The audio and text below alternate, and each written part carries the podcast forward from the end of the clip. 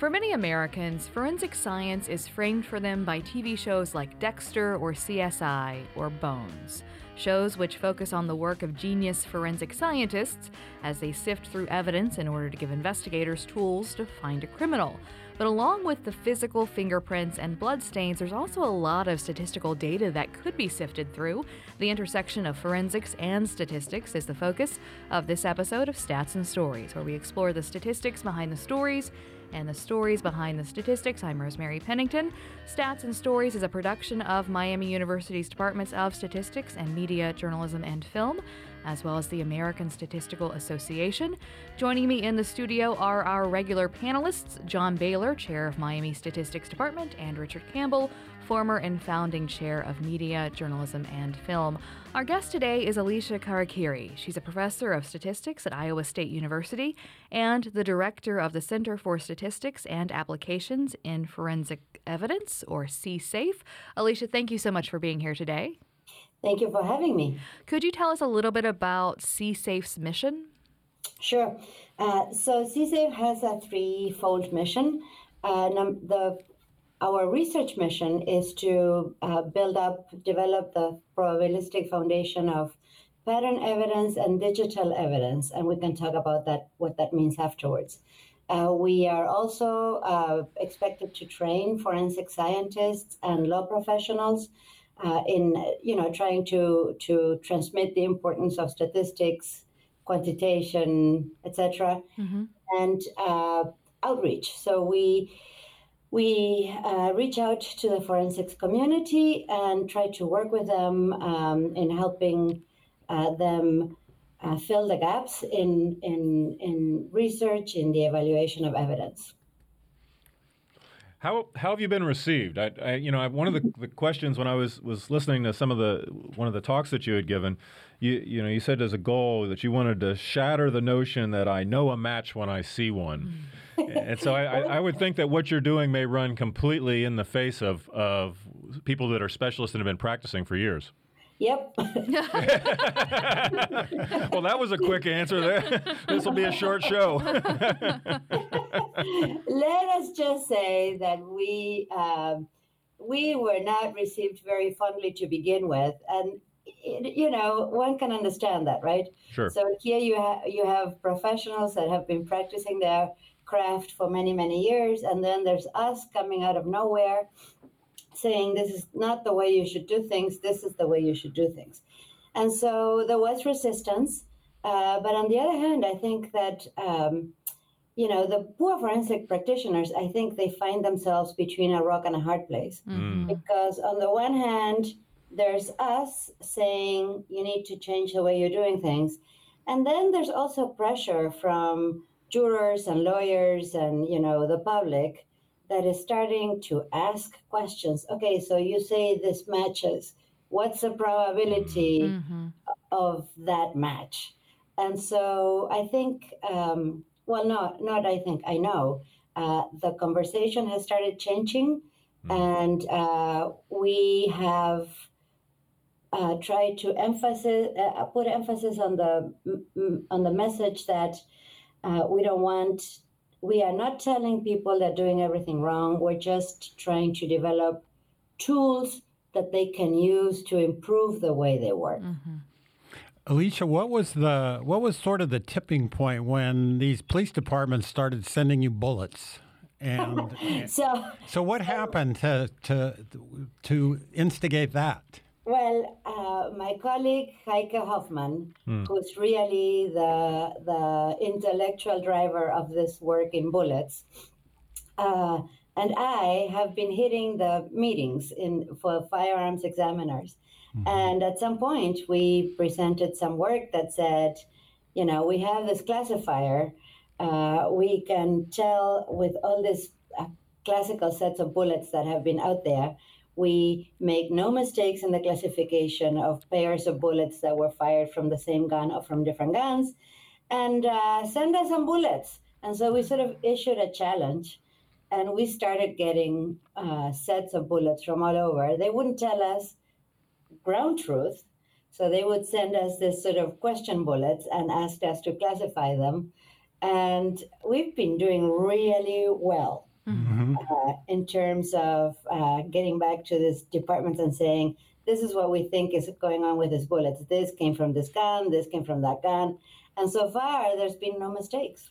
So have these predictive models that you have for identifying bullets been used in courts?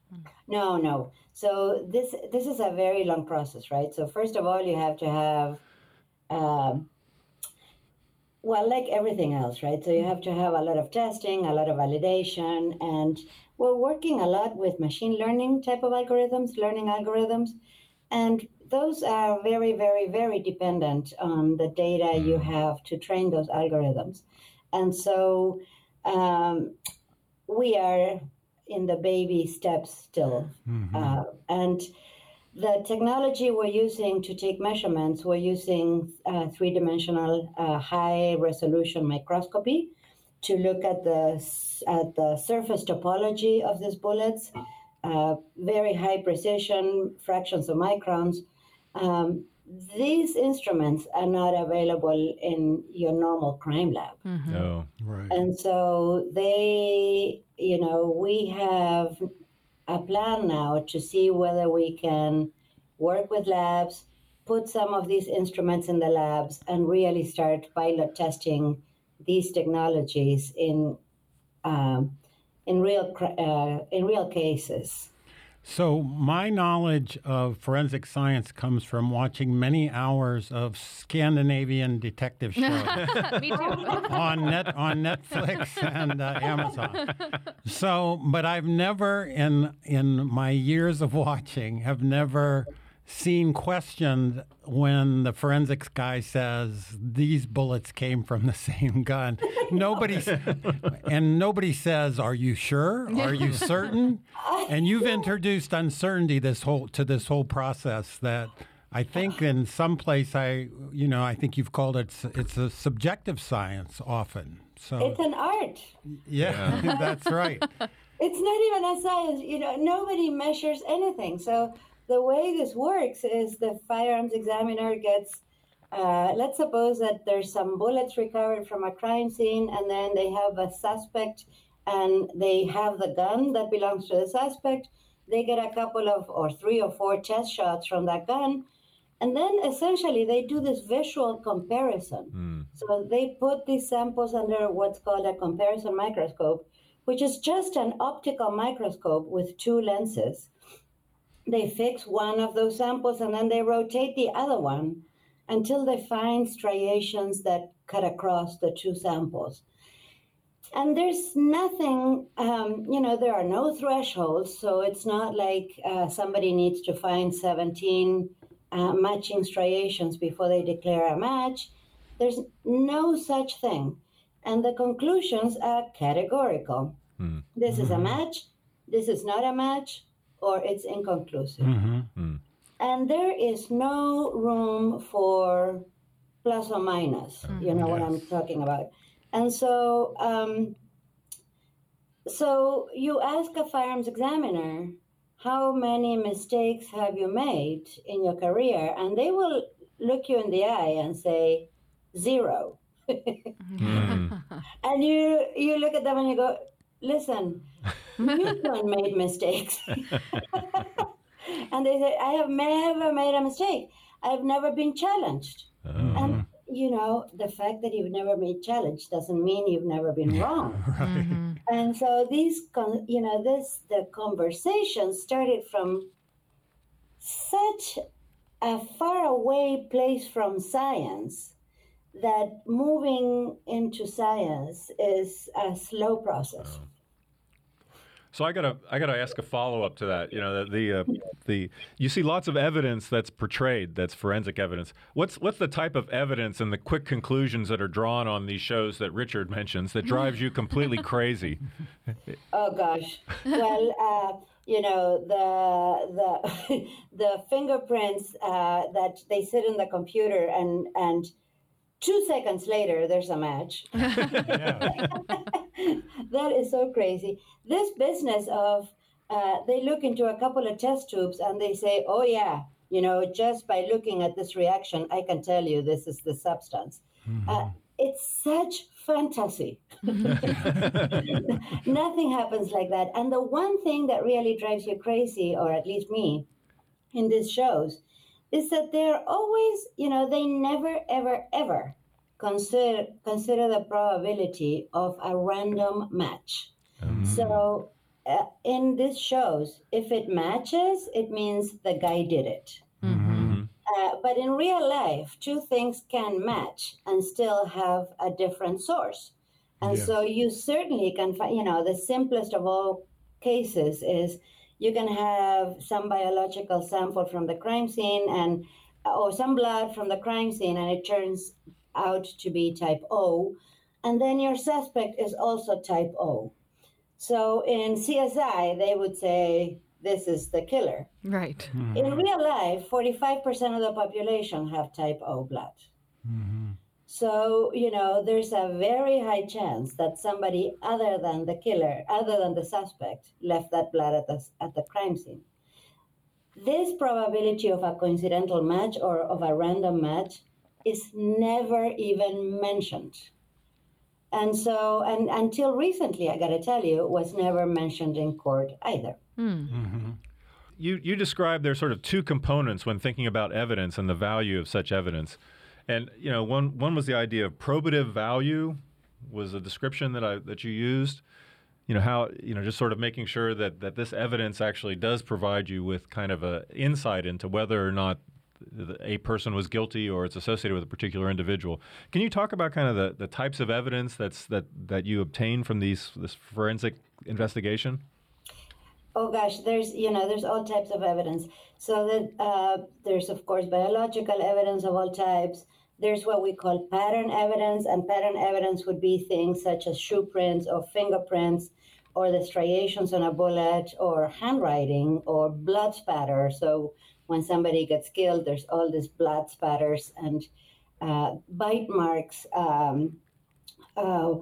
Then there's trace evidence, for example, the chemical composition in duct tape or in glass, gun residue. I mean, there's any number of different types of evidence. And some of it is more what we call probative than others. So we know, for example, that DNA is highly probative because the probability of observing two people with identical DNA is infinitesimally small. But we know that blood type, like I mentioned, is not probative because unless you have an extraordinarily unique blood type, there's a lot of people walking out there that have the same blood type that any of us have. And the issue is that for most other evidence, we don't know what the probative value is. So in the case of fingerprints, everybody more or less assumes, but there hasn't been anything proven, that everybody has a unique fingerprint. But even if that's true, the fact that, you know, in a crime scene, you don't find pristine fingerprints. You find the smudged partial prints, sometimes one on top of another one. And so the question is, if I have this very, very noisy image of a fingerprint, can I still say with certainty that this particular individual left that fingerprint that I am observing with so much noise? And the truth is you can't. There's been any number of individuals that have been wrongfully convicted on account of faulty fingerprint evidence, not because the fingerprint is unique or not, but because you simply cannot observe perfect evidence at the crime scene. You're listening to Stats and Stories, and today we're talking forensics and statistics with Alicia Carriquiry. Alicia, so this is a fairly new area. How did you become a forensic statistician, if that is a title that you can use? By happenstance. So many years ago, 20 years ago by now, two colleagues of mine, two former colleagues of mine, Hal Stern, who is now in University of California, Davis, and Mike Daniels, who is now at the University of Florida. We were approached by the FBI to see whether we were interested in looking at some data that they had. Mm-hmm. And the only reason we were approached by the FBI is that at Iowa State, there is a federally funded lab called the Ames Lab, and they had money from the FBI. And so the question at the time was about bullet lead.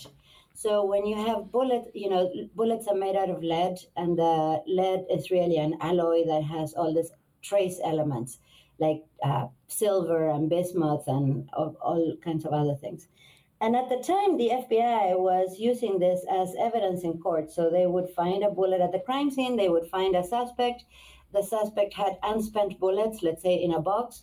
And then they would analyze the lead and compare the lead from the unspent bullets to the lead in the crime scene bullets. And if they found those chemical compositions to be what they called indistinguishable, they would conclude that the bullets that were used in the crime were originally part of the box that the suspect had at home. And so they wanted us to come up with some sort of probability of a coincidental match. Are we correct in saying this? And the hope was that we would confirm this.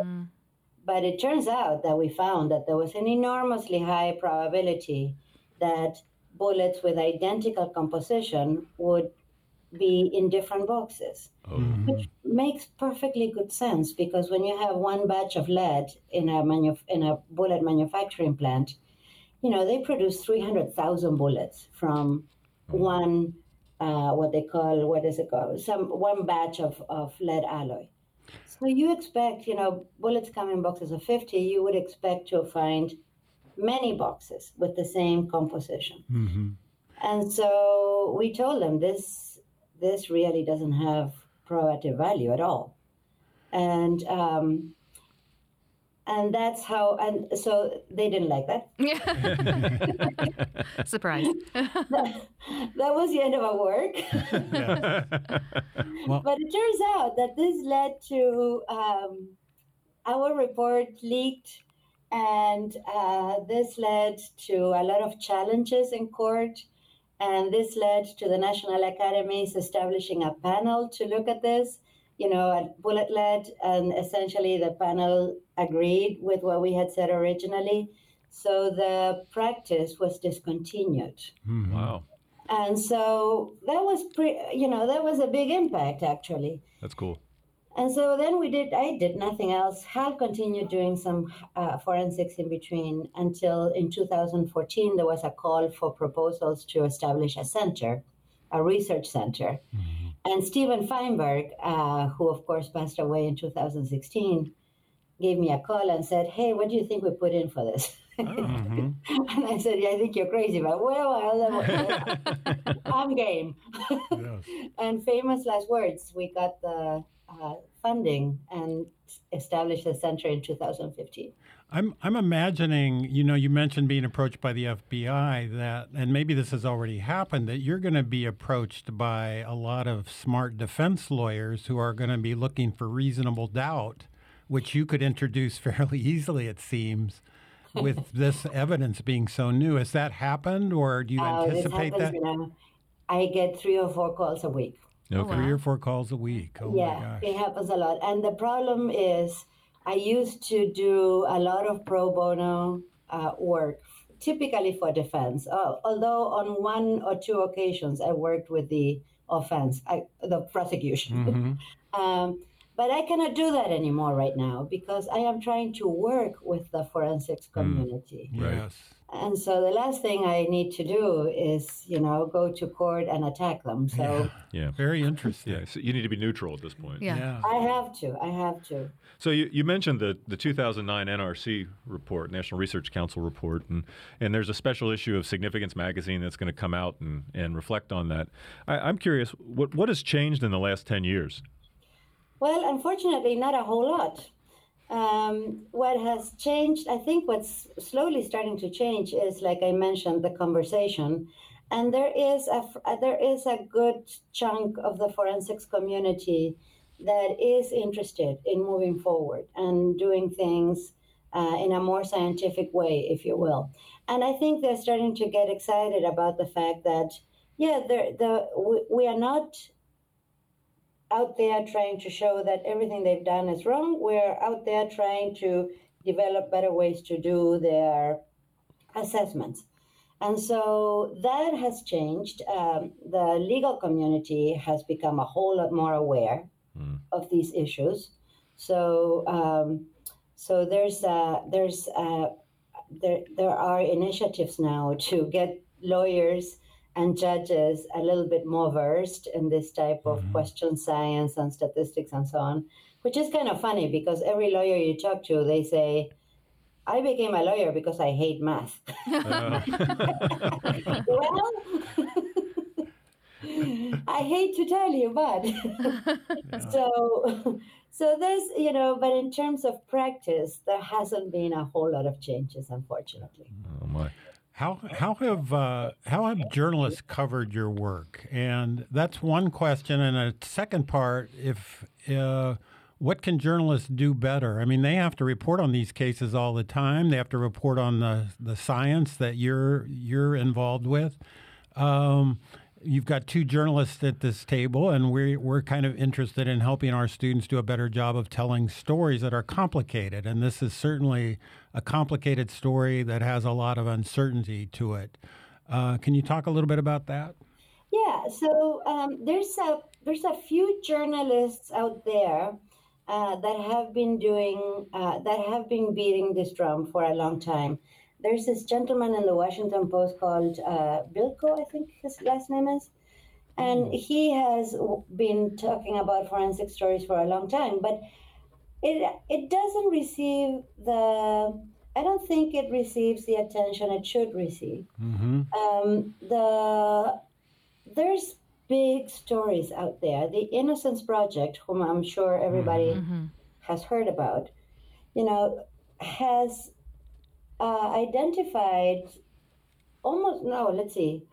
over 350 individuals that have spent 20, 30 years in jail for crimes they didn't commit, and who were convicted on the basis of junk science, junk evidence. And these stories need to be told.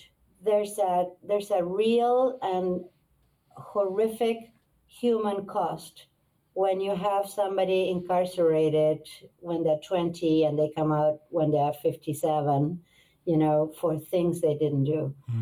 And that's one part of the story. The other part of the story, I think, that we don't tell very well, in particular to the kids that are doing science and technology, is that applications such as these, like forensics, tremendously important from a social point of view, right? So we can change the way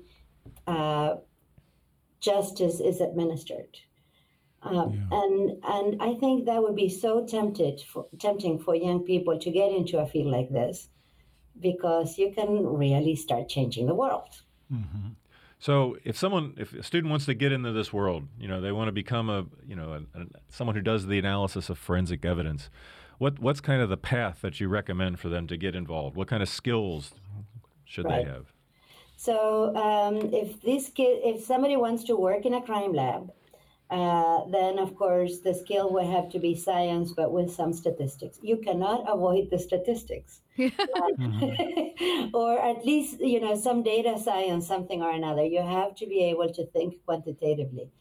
So that's one recommendation if you want to do research in this area. So be an academic that's working in this area.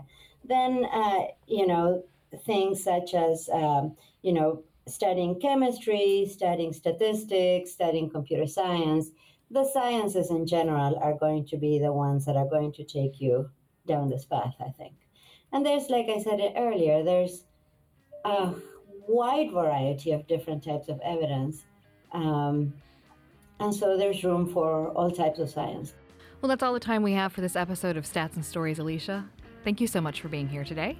Thank you very much. Yeah, thanks, Alicia. Stats and Stories is a partnership between Miami University's Departments of Statistics and Media, Journalism and Film and the American Statistical Association. You can follow us on Twitter, Apple Podcasts, or other places where you can find podcasts.